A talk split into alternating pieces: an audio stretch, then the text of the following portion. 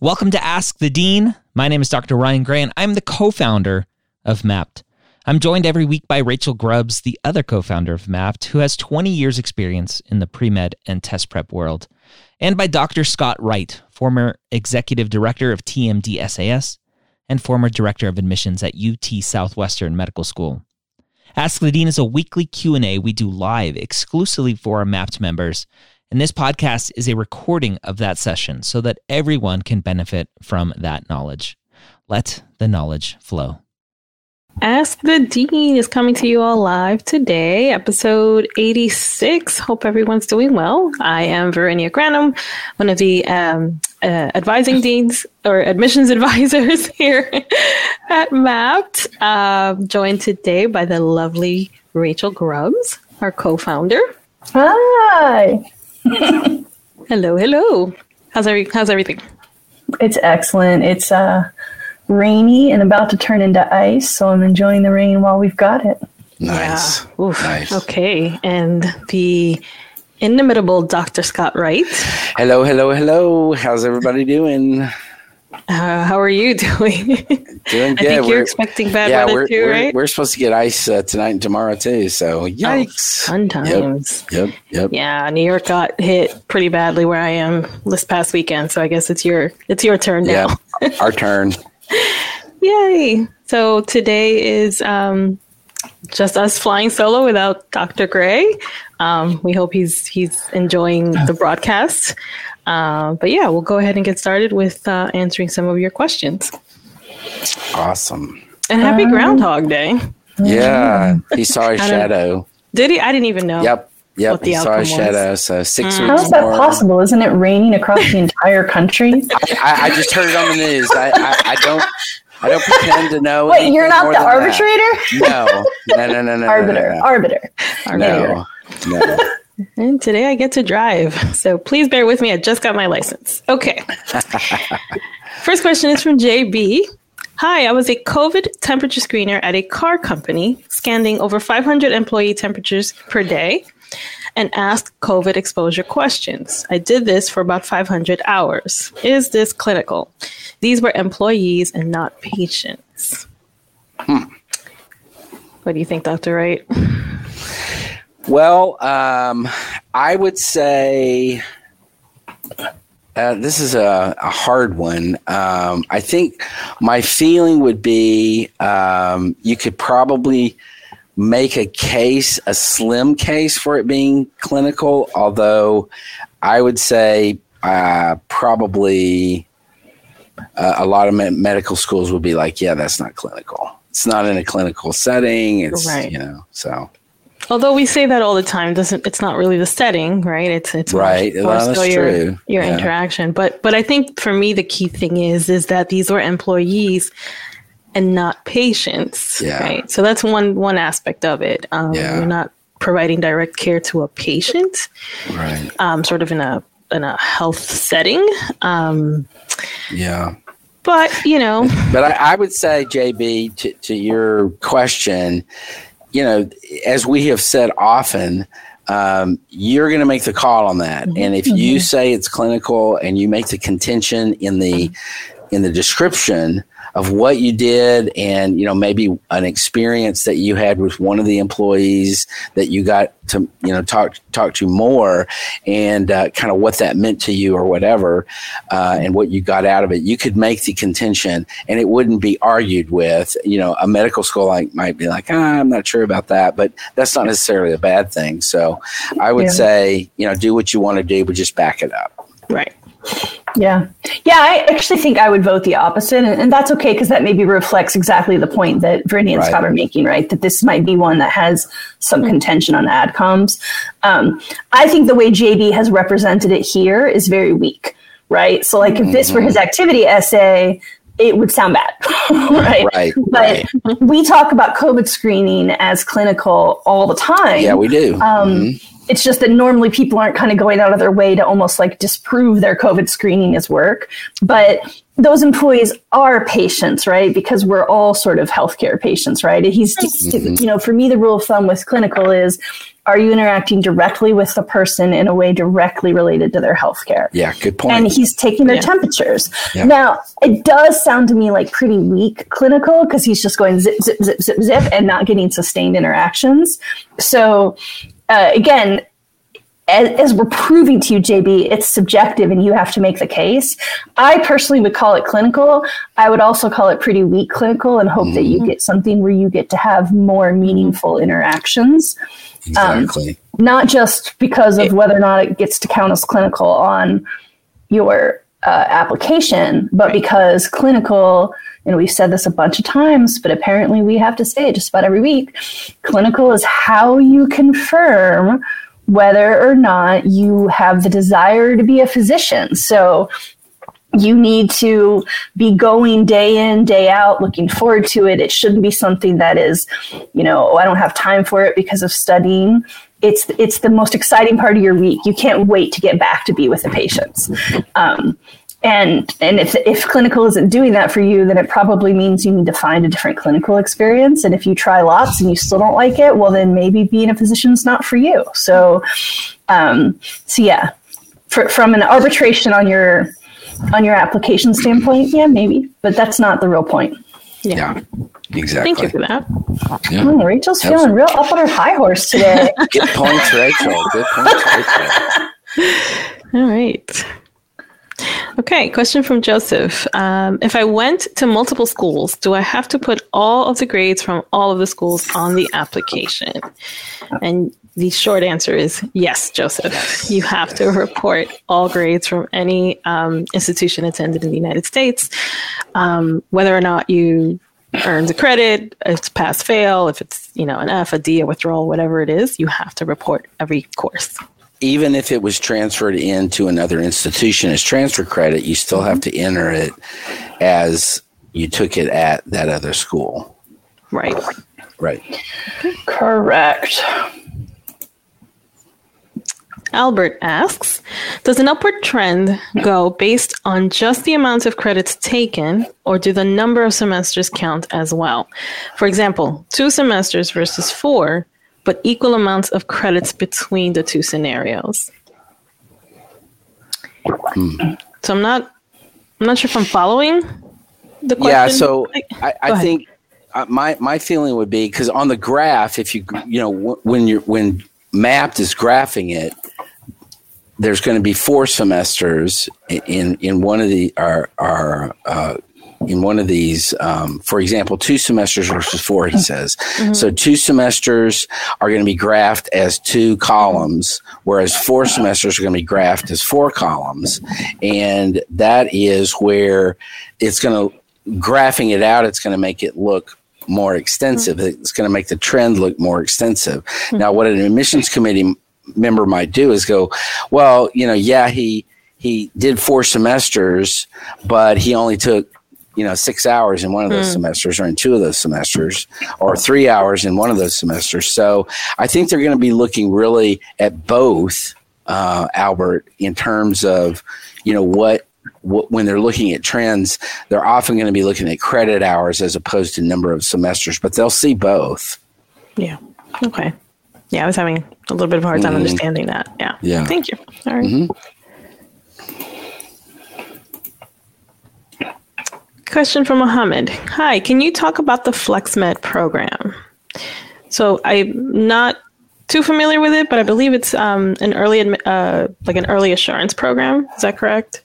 From your you experience, know i don't know the answer I've heard of it just in passing, um, but we can always Yeah, so they're they're early assurance programs admission, that yeah. Mm-hmm. allow you to get admission sophomore year.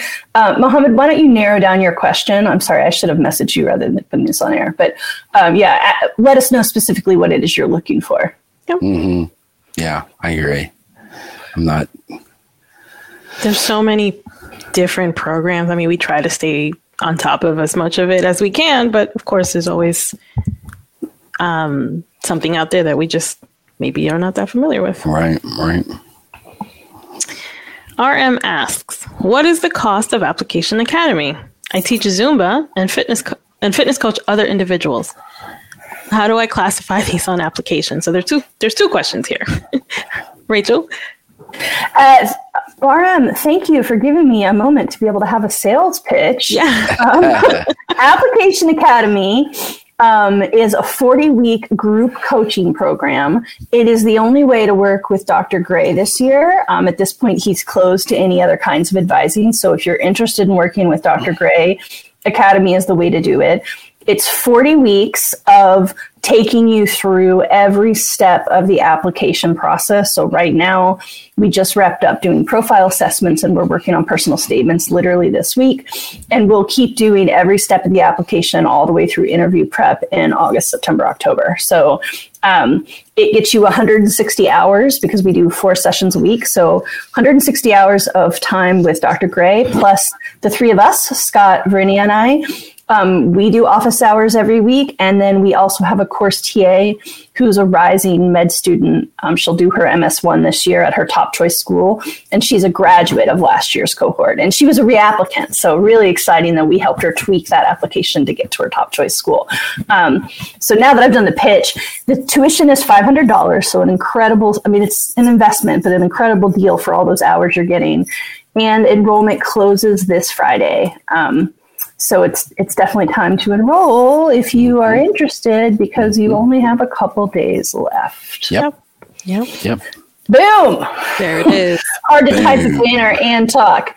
Um, uh, all right, I'm going to turn that into a scrolling at the bottom so we can get back to RM's other question, which was what? I already lost it. Um, There it is. how to categorize Zumba and fitness coaching, um, or how to classify them on the application. Yeah. So I, I would say, RM, that you could classify those in several different ways. Um, you could classify them as leadership. Uh, you are being a leader as by coaching these individuals, whether it's in Zumba or whether it's fitness. You could do it as teaching. Uh, you could so it, it, you could do it as employment if you're getting uh, paid for it, or if not getting paid for it, it could be service.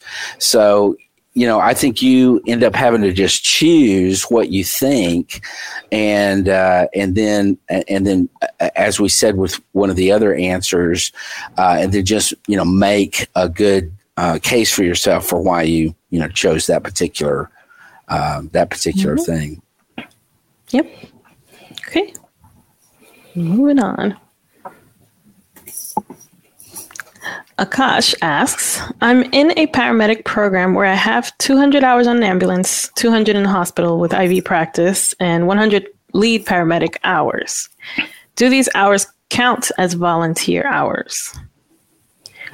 Well, Akash, it depends on, you know, are you getting paid for this experience? Uh, in which case, no, it wouldn't be volunteer, right? It's um, a paid clinical position at that point. Um, so I guess we'd you'd have to clarify that. Um, if it's like a training program, um, if it's specifically a volunteer program, then Yeah, the way I read volunteer. that, Mhm, it sounds like it's training, Mhm. mhm. and I don't think training counts as clinical. Mhm. Um, no, but it's hard to tell from what does paramedic program mean. right, right. So if you want to send us a quick note and clarify yeah, that, what clarify what, the what you did. I know it's challenging because I'm always asking you guys, you students, to keep your your comments and your questions pithy and fit to one, but then sometimes it means we miss context. So keep working on those perfect 200 character questions. it's good Uh, practice. It's good yeah, practice for the application. It Definitely. is. It is. Okay. Haneen. Haneen asks, what is the Casper exam and why do some schools require a Casper exam? So the Casper exam, um, it's similar to the double AMC's, right? Situational judgment test, which is now called preview. Um, Correct. It's changed. The name has changed, but it's uh, basically designed to kind of gauge those soft skills, not necessarily academic skills, right? And human interaction skills that you you'd have on a on a day to day basis um, in very specific types of scenarios.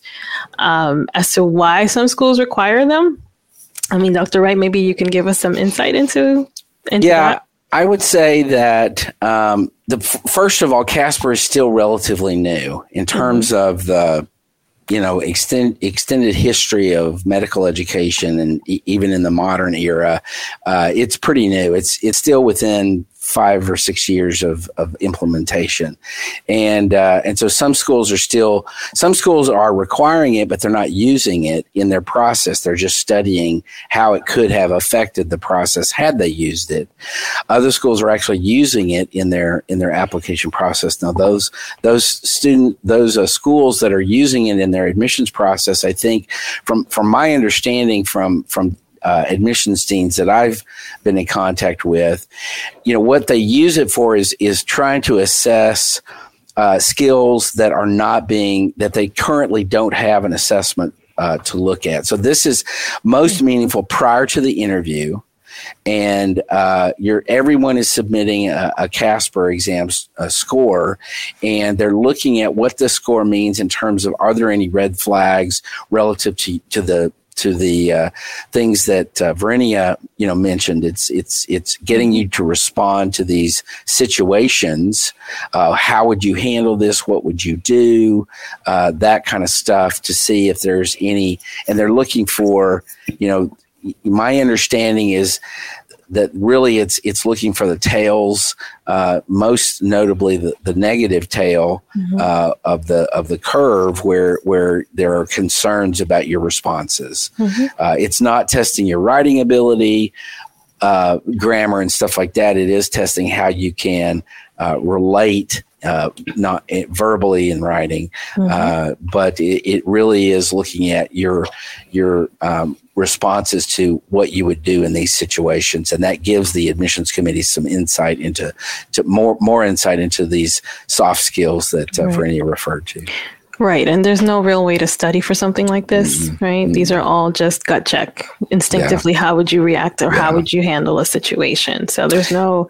Yeah. And I would, you know, I would mm-hmm. say you could go to the, there is some information and some practice things mm-hmm. on the Casper website that you can look mm-hmm. at. Now, there are companies already selling Casper mm. Prep you know courses or mm. materials mm. or stuff like that and you know my sense about that is i don't think it's necessary i think you just go into it and you just do it there's not really a you know, I, so one of my applicant, uh, student applicants the other day uh, said something about that he had heard, which basically means he read it on Reddit or Instagram, uh, that he um, that it would be good to read this certain book, and I can't remember what the book was. And I was like, you know, I think it's a waste of time, but if you want to read the book, you know, fine. Sure. You got time right. to read another book, okay? Right.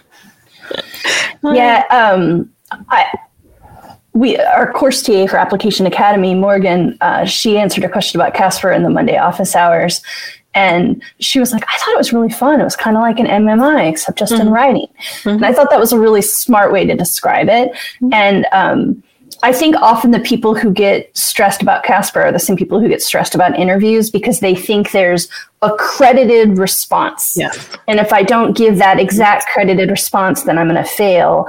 And that kind of attitude is sort of getting away from what this is meant to yeah. do. It's meant to show how you're thinking. Mm-hmm. So it's less about convincing the test administrators that I made the exact right choice and more about here's what I'm thinking when I approach right. this scenario. Right. Um, so if you if you can kind of flip that to in, in, the same way that you guys as physicians will be giving your mm-hmm. patients diagnostic exams to learn more about their body and their health, um, people aren't passing and failing those tests. You're just trying to get more more data. Um, it's it's like that. Just yeah, they want to understand how you think. That's right. Um, all right. Definitely. Amy K. Hi, Amy. Um, Amy says, I have a 3.4 cumulative GPA and a 3.2 science GPA. I did a postbac of 30 credits, 20 of which were science, and got a 4.0. Uh, that is the only upward trend. Should I do a special master's program? Can I do one for next school year and apply this cycle? So, a bunch of questions in there. Mm-hmm. Um, this reminds me of uh, those GMAT questions for I'm a test prep person. Um, with GMAT, there are a bunch of math questions, and some of them you have to solve, and some of them are here's a problem. Can you solve it? And sometimes the answer is insufficient data. Exactly. Like, Amy, I don't know if we can answer this question based on this information. yeah, I think it's um, a deeper, deeper dive. Yeah. You want to talk about why? So she can take some of those gleanings and apply them to herself? Are you talking to me? Yeah. so, you know, I think that my my first concern here is that only 20 of the credits mm-hmm. you took in the post bac yeah. were, were science. Mm-hmm. That that's to me 20 hours of science at a 4.0 is not a good level of coursework for a trend for a, a really stable trend. Mm-hmm. Um, so having said that, um, I, I, don't know that you know. I, so I'm assuming that the post bac you did were were undergraduate credits. You don't really say that, but and then you because then you ask, should I do a special master's program? Uh, I mean, you could. Um, I think that would certainly be helpful to the process. It's not to say that if you don't do it, you can't get in, but um, so you know that's where a deeper dive might be necessary.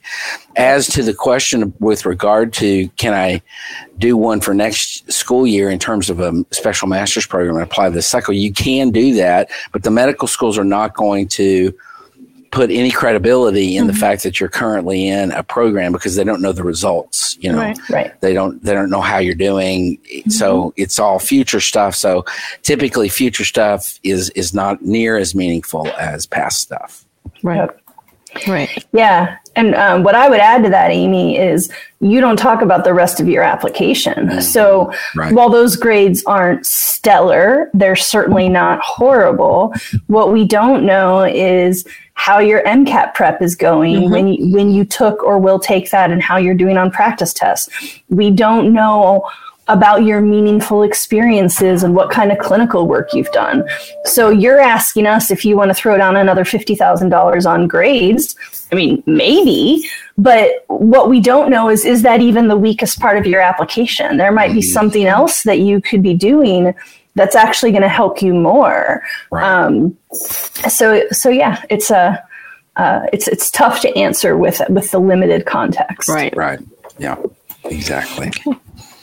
But you can go watch Am I Ready's on Mappd on this yeah. channel, map.tv, yep. and see yep. Dr. Scott d- deep dive and get a sense of what those things are. yep. Yep. All right. Anushka Sunshine. What a lovely name. I uh, yes. hope Hope you all are doing well. When is the best time to ask for a letter of recommendation? Is asking now too soon? Well, Anishka, no, it's not too soon. Now is actually the perfect time. You want to ask for the letter uh, in the year that you are applying. So if you are applying this cycle, absolutely now is a, now is the perfect time to start asking for those. Yep. And let me just put a, a, a, a good word in for the AAMC letters document. Mm-hmm. Um, this is a guide for letter writers that students can send to your to your letter writer. Uh, we I, I suggest that you send a copy of your updated current resume, uh, a personal a copy of your personal statement, as well as this got this letters guide from the AAMC. Those three documents I think are very helpful to uh, letter writers to be able to have a little bit more context uh, for who you are, what you've done, all that stuff, and uh, the the letter writing guide from the AAMC is very helpful uh, mm-hmm. as well. And you can find that just type in letter of recommendation, LOR or letter of recommendation guidelines uh, at AAMC, and you, yep. you Google that and you'll you'll find it. That's right. Great. And by the way, I have to mention that Anushka, your little Pomeranian that you have on your oh. picture is so adorable. And I have a Pomeranian. You can well, see him I was gonna say, on the chair behind me, my little black Pomeranian. You're, you're a little biased. yeah, I am a little biased. that is a super cute pupper, though. Right. it's all fur, probably, too. you get them wet and it's all like a little yep. skinny red. Fur and ego. Yeah. Sometimes those little ego. dogs, they're the ones that are like, oh. I think I'm a big dog. oh, mine does. De- Wilkie is so that way. uh, ooh, good one from Ashley. Great, Ashley. Hi, Ashley. Uh, I am an EMT currently in paramedic school, looking to transfer to a four-year school and get my BS in EMS. I have, I have been told this may not be considered a real science degree, even though it contains all of the prereq classes for medical school.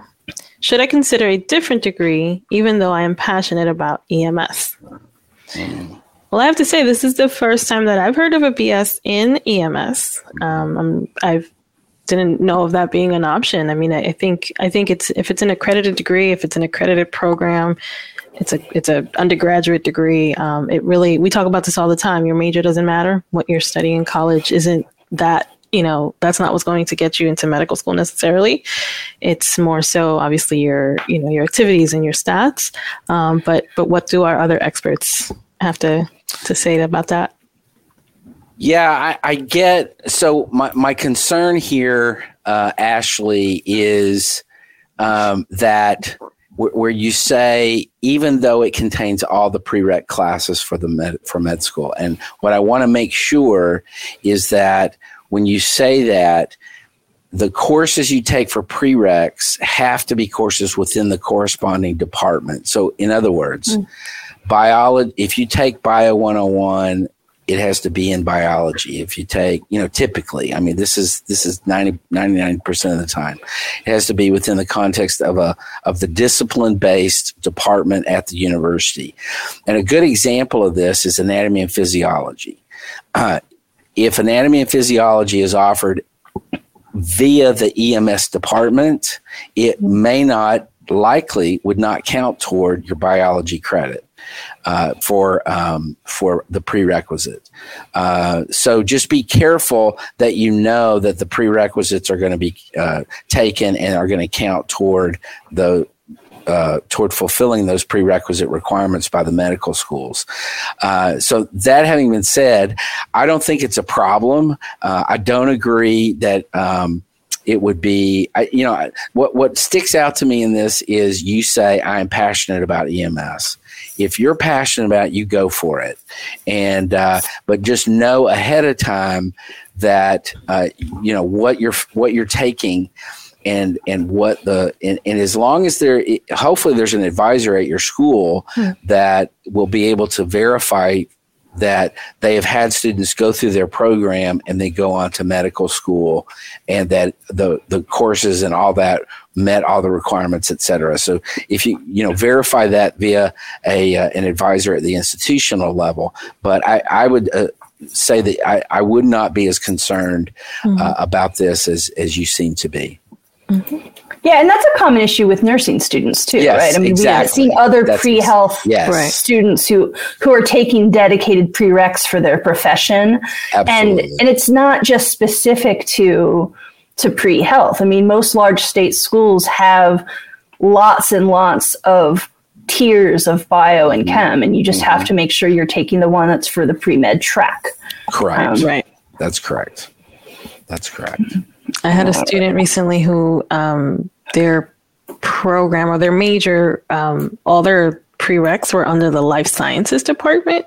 Mm-hmm. Um, so that was a little bit trickier um, because it wasn't specific, you know, like mm-hmm. specifically biology or, you know, mm-hmm. whatever.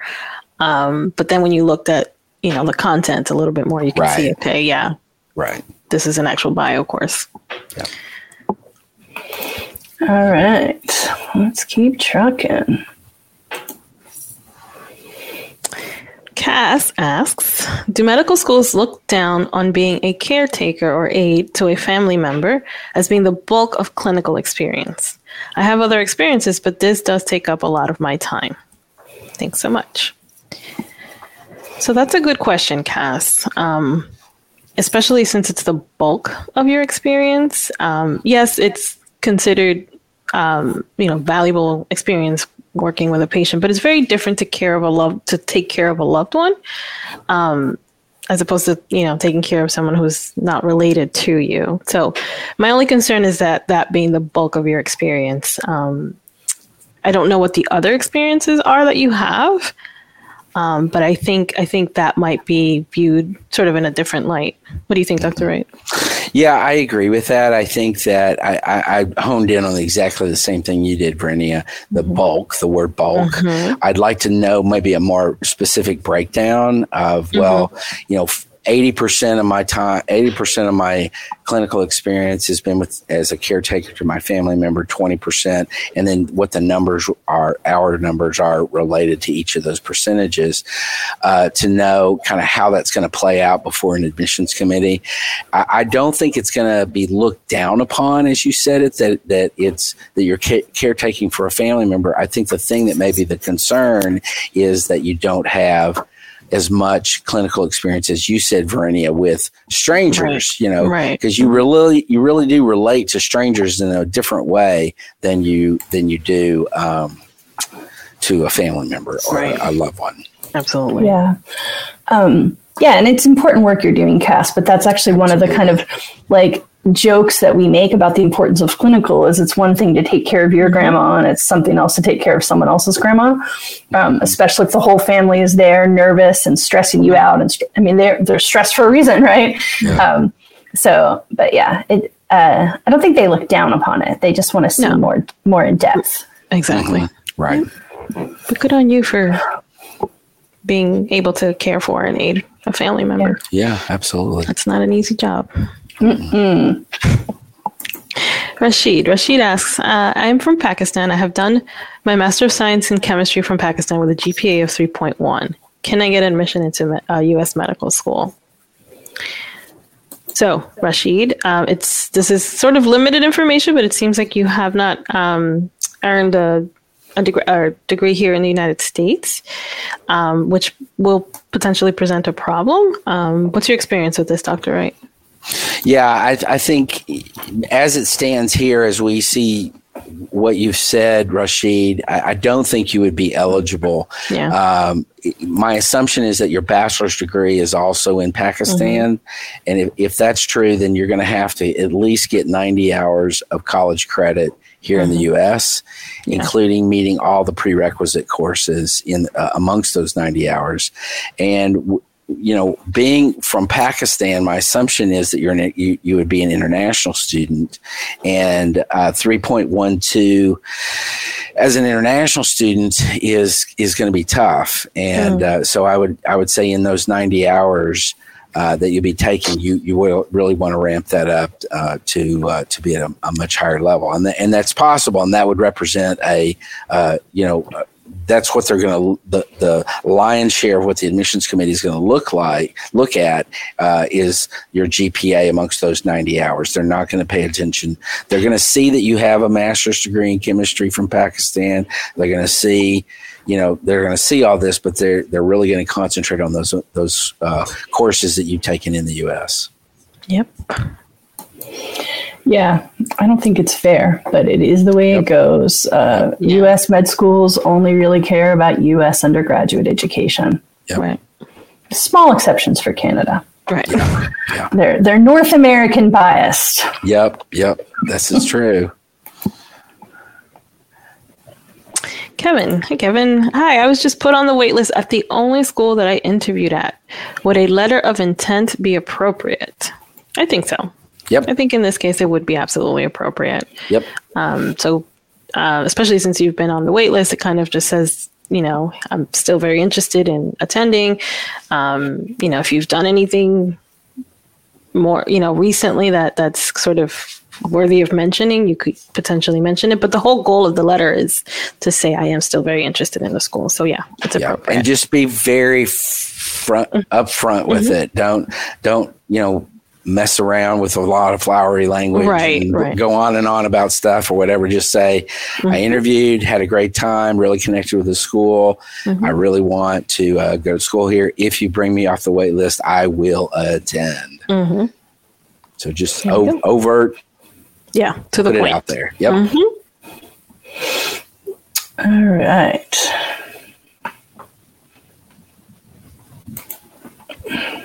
Haneen asks, I read on MSAR that some schools require you to give an answer two to four weeks after getting an acceptance. What if I get an acceptance to a medical school, but I still want, or I'm still waiting on a top choice medical school to get back to me?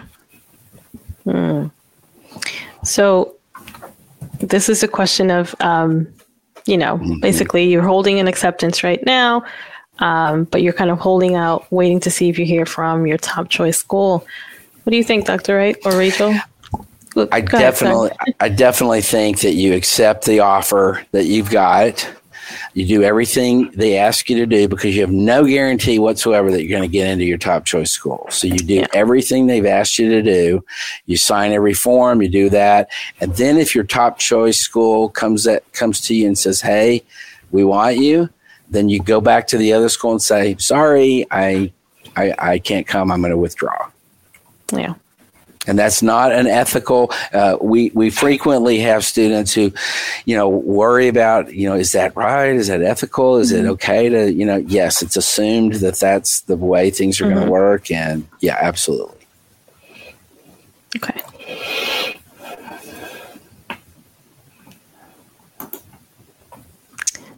Desiree, how much is research valued in an application? I'm looking to reapply for next cycle, and I have zero research hours. Seven over, I guess, seven thousand clinical hours. Wow. Yeah, undergraduate GPA of 3.3 and a science GPA of a 3.0.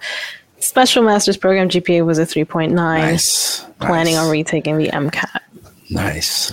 So Desiree, I think I think from just this information that you've given us, um, I think you've got quite a bit of experience. Um, how much is research valued in an application? It's it's it's nice to have it and have had that experience, and and it you know reflects nicely on your application but it's not the only thing that's going to sort of get you into medical school and many students haven't had an opportunity to they don't enjoy the, doing research it's not something that you have to have it's not required i think you know looking like i said just this limited information i mean your clinical hours speak volumes right having that much experience um, uh, you know don't worry about the research um, the lack of research experience I wouldn't agreed. worry about it. Yep, agreed. Okay. Yeah, research is overrated mm-hmm. by students. Yeah. Yep. Um, and it's out there, right, in the ether. Yeah, they get, right. They get bombarded with, you have to do research, you have to do research. And, I, you know, unless you're applying to an MD or PhD program where it's obviously more of a, a, a requirement, mm-hmm. mm-hmm. Um, you don't have to worry about it. Yep. Mm-hmm. All right. Another research question. Risa, I guess Risa or Risa. Hi, Risa. Good afternoon, everyone. Does virtual research count as research experience? Hmm. Virtual research. Don't know if I've ever heard of virtual research. I don't know what that means. Yeah, I don't either. Unless maybe uh, maybe you can clarify that for us. Um, yeah, what give us some doing. more information, uh, mm-hmm. uh, Risa. That'd be good. All right, let's see what else we got. Amy K. Hi, Amy. I attended CME events for a local physician organization that does free surgeries. Uh, I connected with the physicians, one of whom wrote me a, a letter of recommendation. What would this be classified as, as on AMCAS? CME events. I'm not sure what that mm. is. Uh, that's continuing medical education. Okay. Mm-hmm. okay. I wasn't sure in the context. Um, mm-hmm. Yeah, I mean, it's. I think it's less about whether this how this is classified on AMCAS is more about what kinds of letters to the med schools you're applying to want to see, right? So you need to do that due diligence of some of the med schools are looking for only academics some are looking mm-hmm. for from physicians it's a mix mm-hmm. um, but if this is a physician you know that wrote you a letter of rec then that that might be useful mm-hmm. um, but not not all med schools are looking for the same letters right yeah agreed okay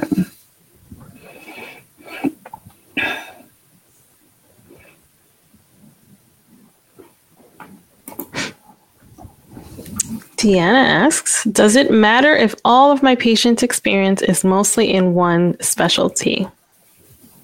Good question, Deanna. So, uh, I guess it, what's more um, pertinent, I think, for me would be what is that patient experience um, mm-hmm. for starters?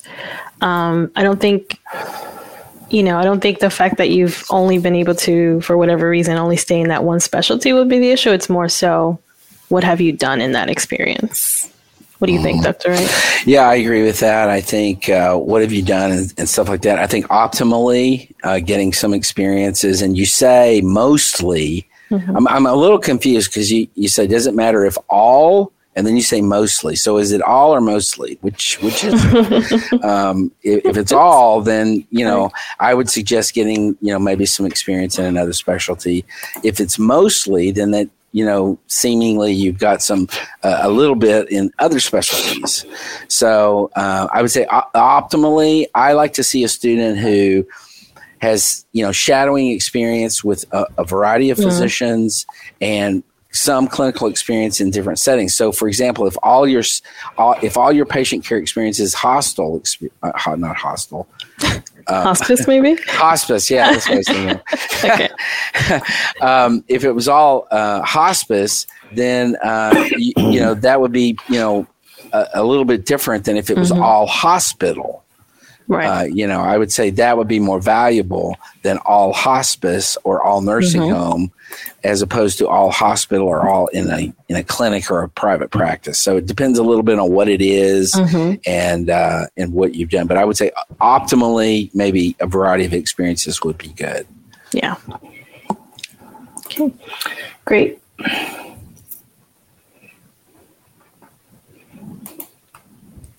Nicholas asks If I am about to start a new scribe job, how long should I wait to ask the physician for a letter of recommendation? I see you smiling, Rachel. it just, uh, uh, Nicholas, with respect, I think this question might be a little backwards. Um, how well are you going to know the physician? Right. What kind of interactions are you going to have with yeah. them? What kind of impression are you going to make on them? Um, it, like it, it, relationships can't be defined in that in that quantified way of well i've known you three weeks now. Right. Um, i do think it's perfectly fine once you establish some rapport to let the physician know the same way we often recommend that people do with professors to say look i will be applying to med school and i'm hoping to get to know you and impress you enough that you are interested in writing me a letter. I think it's fine to put that out there, mm-hmm. you know, not on day one, but sometime in the first couple weeks. But you you have to you have to build a relationship with this person. You have to prove yourself to them.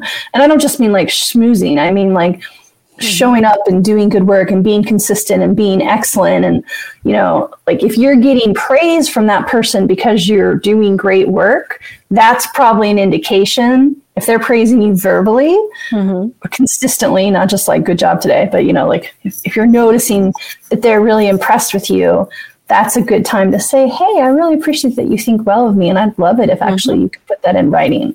Um, yeah. But we can't tell you when that's going to happen because we don't know right. what kind of relationship you're going to have with this person. Right. right. That's right. Yeah. It needs to happen organically. Yeah. Yeah. There's no time frame. Yeah. To, yeah. to ask.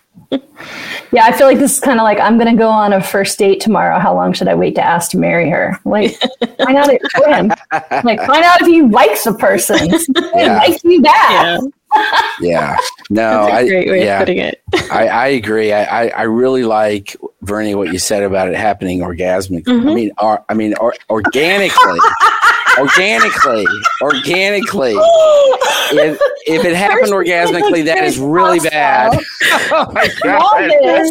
Scott's having some trouble. Okay, so okay. So organically, we want it to happen organically. Yes, yes. Uh, oh my gosh! I love I love Wednesdays. This uh, is my favorite part so of the week. no. Oh my okay. goodness! It's all good. Whew. Armand, Armand would like to know: Would working as a personal assistant for disabled residents at a dorm at my university count as clinical hours? We help with activities of daily living like shower shifts, bathroom shifts, and lunch, etc. Okay. So, no. personal assistant for a disabled resident at the dorm. I would say no. Yeah, no. Um, and you know, don't discount the experience. Obviously, this is a wonderful opportunity to just serve someone and help someone. Um, and and that's you know a key takeaway that that just because it's not clinical doesn't mean oh I shouldn't do it. Um, I think this is an opportunity to work on, you know, developing those skills that get tested on the Casper we were talking about before, the Casper. Absolutely. Um, and just the opportunity to help someone, right? Mhm. So don't, you know, don't, don't try not to worry about it. Oh, it's not clinical. I shouldn't do it. That's not the message.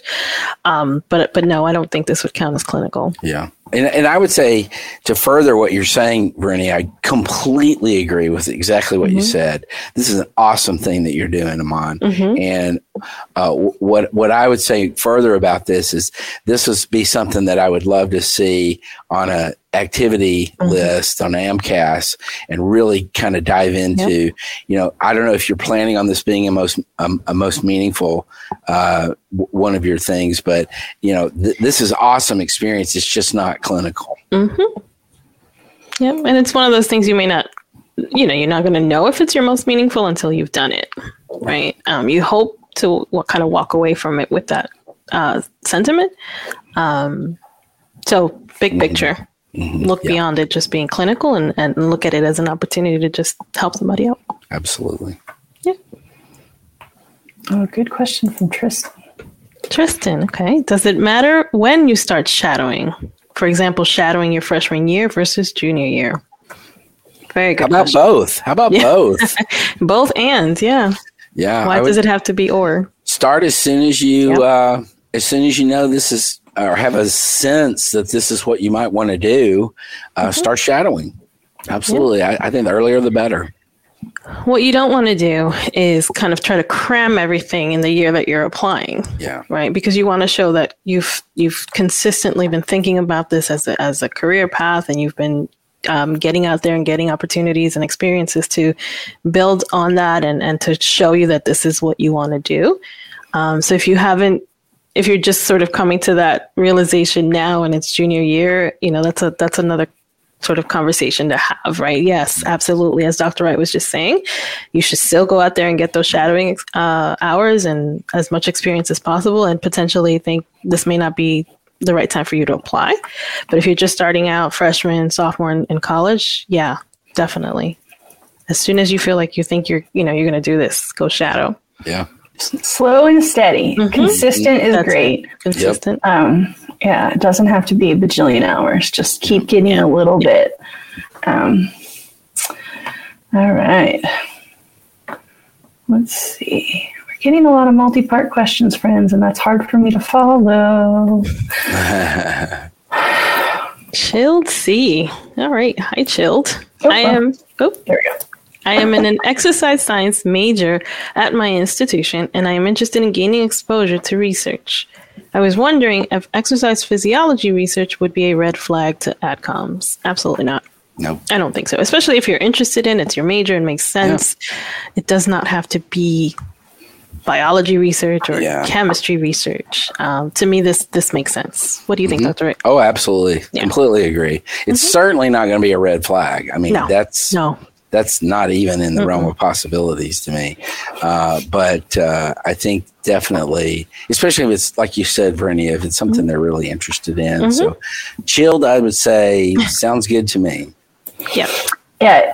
Uh, if Ryan were here, he would say, "Follow your passion." Yes, That's right. absolutely, Absolutely. Channel, channel Dr. Gray for a second there.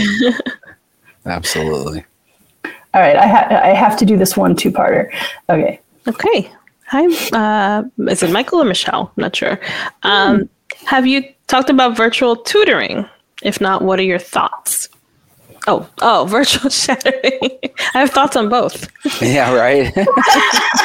it's kind of the same thought, Right, actually. right, exactly. Um, Right. What are our thoughts on virtual shadowing? It's it's a perfect opportunity to gain uh, an oppor- you know experience shadowing, especially since if you haven't been able to get an an in person opportunity because of COVID or whatever. Um, perfectly acceptable. Um, it shouldn't. Yep, thank you. In fact, you might have heard of our own virtual shadowing um, program called uh, on eshadowing.com that Dr. Gray runs. Um, you might want to check that out.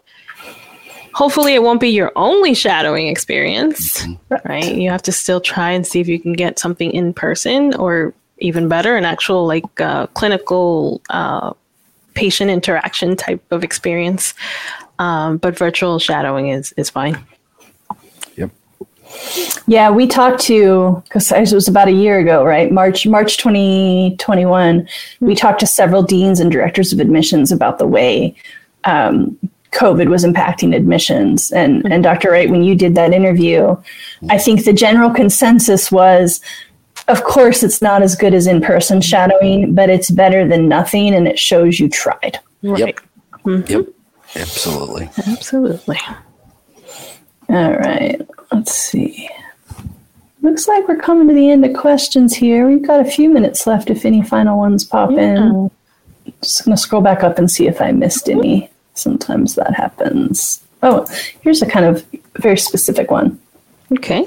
Lisa asks, I am a re-applicant, last applied three three-ish years ago. I realized that I did not document all of my shadowing hours that time around. Do I need to explain the sudden jump in hours? Do they see the previous numbers? So yes, Lisa, they'll see your previous application.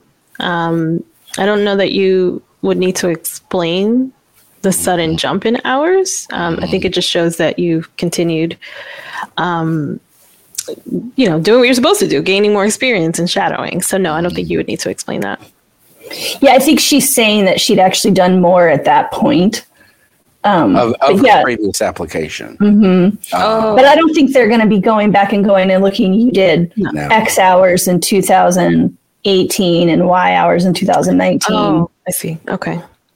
Yeah, or last time, you know, they're not going to get to so granular that they're going to say, okay, um, the past application you said you had 60 hours in this thing.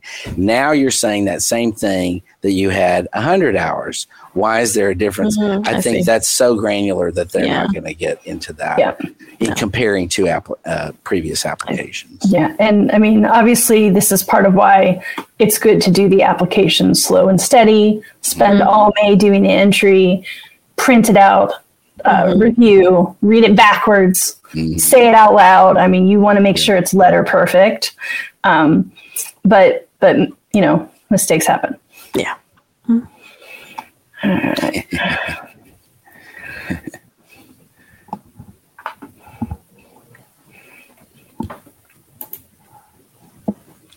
Okay, question from Ente. I hope I'm saying that correctly. Does being put on academic suspension for a year cut your chances for PA school? Okay. Yeah, this is a tough one. Um, I, you know, it's it's similar to students that maybe get some kind of an institutional action uh, or even you know you know something very severe like this. I don't without knowing your full story and and the full uh, details of you know what happened. I don't want to say that it's going to completely cut your your chances from PA school, but it is something that you're going to have to address and explain um, in in in your application. Yeah, it's not going to help. Right. yeah, that's that's clear. So, Yeah. kind of depends on how long ago that was. Right. and uh, what the circumstances were, and you know, for a year, a year suspension, that's pretty, hmm that's pretty significant. So, Yeah. So it's not, you know, I, I don't like to ever say, nope, that's it, you're done. Um, but but it's, you know, it's going to depend a lot on, like Dr. Wright was saying, what happened and, and kind of explaining that and, and, and owning it, right? mhm. Explaining what happened, what you learned from it, and, and hopefully it doesn't happen or hasn't happened again, whatever that was. Yeah, and proving you're different now, right? So, Yeah. NJ, Yeah. if you go to um, medicalschoolhq.net, um, that's where like all of our archive of our podcasts are. You'll be able to search academic suspension, at institutional action, and you'll find lots of other stories from students who have overcome it. But yeah, time heal- heals all wounds, and yeah, whatever happened to get you suspended, you need to prove that that's not the kind of behavior that you elicit, and that can't be anymore. So that can't be done by assertion, right? That has to be done by Right. time. that's right. Um, But good luck. Yeah. If your dream, you can Absolutely. still go for it. Absolutely. Good luck. Um, oh, this is a funny one from Cass.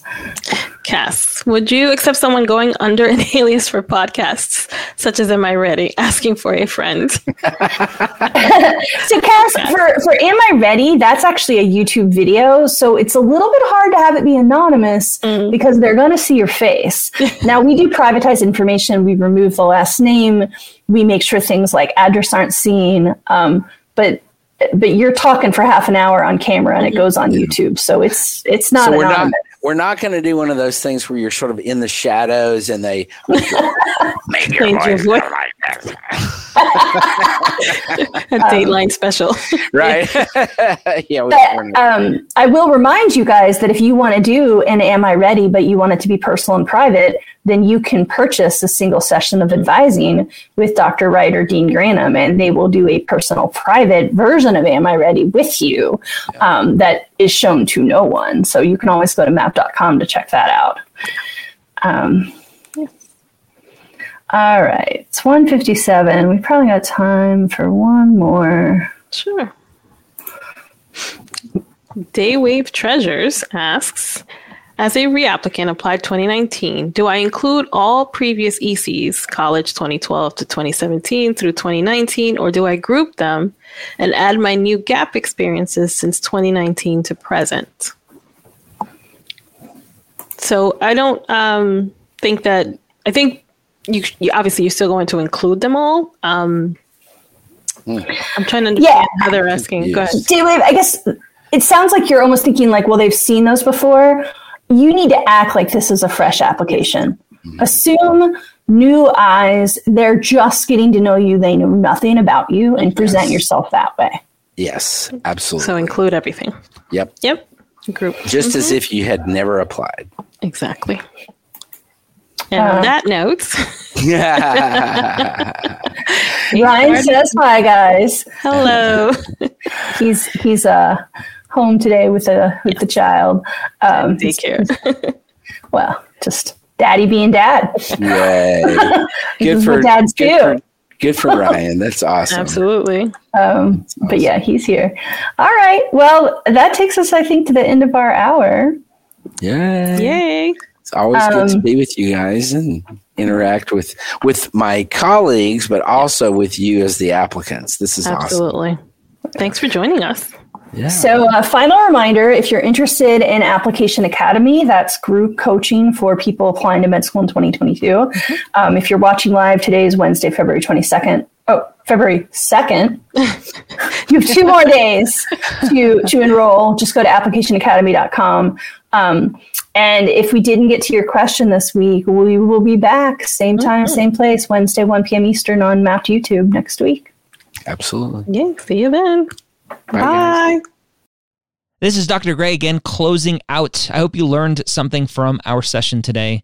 If you haven't yet checked out Mappd, I invite you to try it for free for two weeks by going to mappd.com slash podcast. Track and navigate your journey to medical school using the only tool like it for pre-meds. We'll see you next week here on Ask the Dean.